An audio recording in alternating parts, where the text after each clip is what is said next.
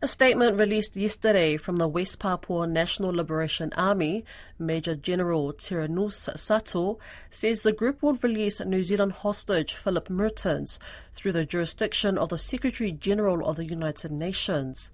A Jakarta based human rights researcher, Andreas Harsono, says Mr. Mehrtens' release is dependent on an independent third party. Mr. Harsono says the UN could be problematic because of its relationship with Indonesia. He tells Caleb Fotheringham the Liberation Army has agreed there's no benefit of keeping Mr. Mehrtens. They finally agree that this is a lose and lose situation if they don't do that. The problems are who can secure a third party to proceed with the release. And I told you earlier this week that it should be the church because this is uh, an organization that understands the indigenous cultures in West Papua.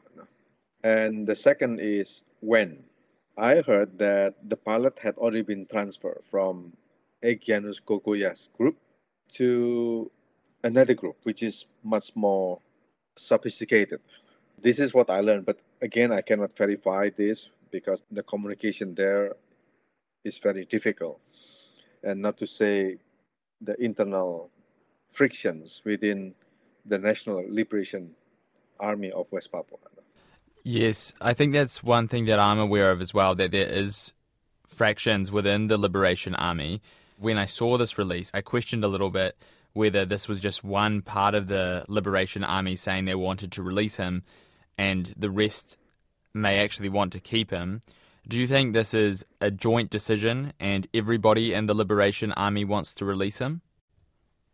I do not know for sure whether everyone every factions in the Liberation Army have agreed, but I can verify that most of them do agree.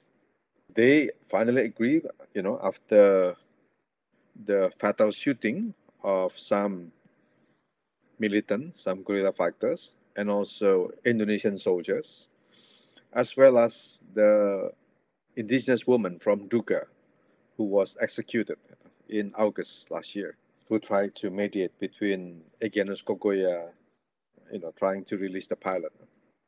And what do you mean when you said that it is not clear the group that keeps him will be able to release him? What problems could happen when they release Phillip Mehrtens? In security terms, the area where they operate are more or less tightly screened by Indonesian police and military. Uh, tightly surrounded, although again, tightly is is to lose a word for an area as as forested and as vast as Nduga, meaning that it is difficult for them to penetrate the surrounding area. Thus, very probably the pilot was transferred to another group.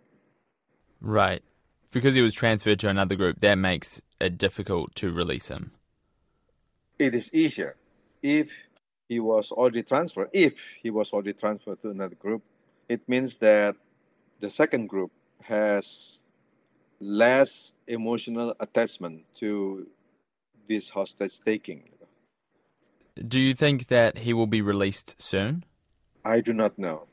Maybe yes, but it depends on one is an independent third party, probably with international connection. A church is, is very likely.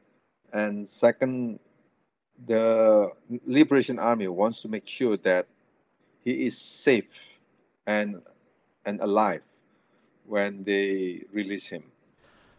Right. What could happen to Phillip Mehrtens in terms of his safety between now and him getting released? Because to me, it seems like the West Papua Liberation Army, who is his biggest threat to his safety because they've threatened to kill him, wants mm-hmm. to get rid of him and wants to get rid of him alive, and then the Indonesian Indonesia they want him to come back alive, and so does New Zealand. So where where where's the problem with his safety in that?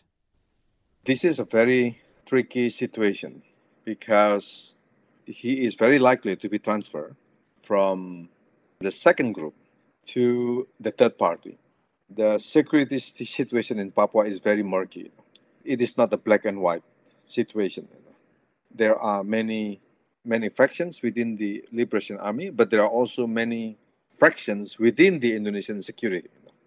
In the press release, it sounded like they wanted to do the release through the UN potentially. Do you think that could be a possibility? It, it really depends on the Indonesian government side. Do they want to let the UN doing this kind of work in West Papua? You might know that the UN had been restricted to go to West Papua over the last, I don't know, maybe five years. The last one was a special rapporteur, but also the UN resident coordinator, Valerie Julliand, in Jakarta, has a hard time with the Indonesian government over another issue, over the new criminal code, because the Indonesian government was not happy with the UN expert criticizing the criminal code. There's the relationship between the UN and Indonesia Ministry of Foreign Affairs, at least, but also other parties, of course, other ministries, uh, the military, the intelligence, are not that harmonious for this time being.